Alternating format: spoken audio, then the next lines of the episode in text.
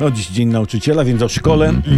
I bardzo narzekają po internetach rodzice dzieci uczęszcza- uczęszczających do szkół, że młodzież wczesno i późno szkolna zasypywana jest bolesnymi sprawdzianami i kartkówkami. Często jest tak, że klasówki są codziennie, a nawet dwa czy trzy razy dziennie, żeby takie przypadki. Dodatkowo jest po 8-9 lekcji dziennie.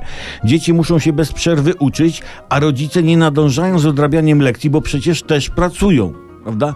Dlatego konieczne jest zmniejszenie ilości przedmiotów, tak twierdzę, czyli potrzebne jest inne podejście do systemu nauczania, takie Czekajcie, brak mi słowa. Jaka jest drużyna w Mediolanie? Nie, nie AC Milan. Inter, dobrze, Inter. Podejście interdyscyplinarne, pod którym to pojęciem rozumiemy łączenie przedmiotów.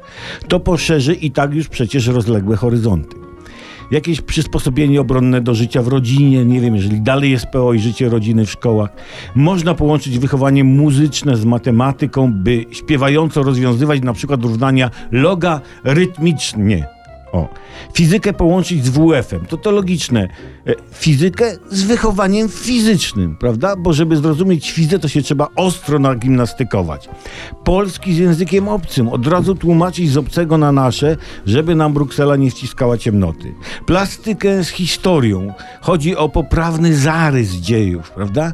Przykłady z innych dziedzin są. Jest taki lekarz, który nie ogranicza się tylko do medycyny, ale również śpiewa i to z liściem na głowie. I proszę bardzo, medycyna, śpiew i biologia razem.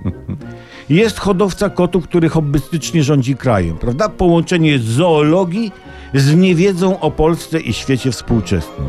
A więc można.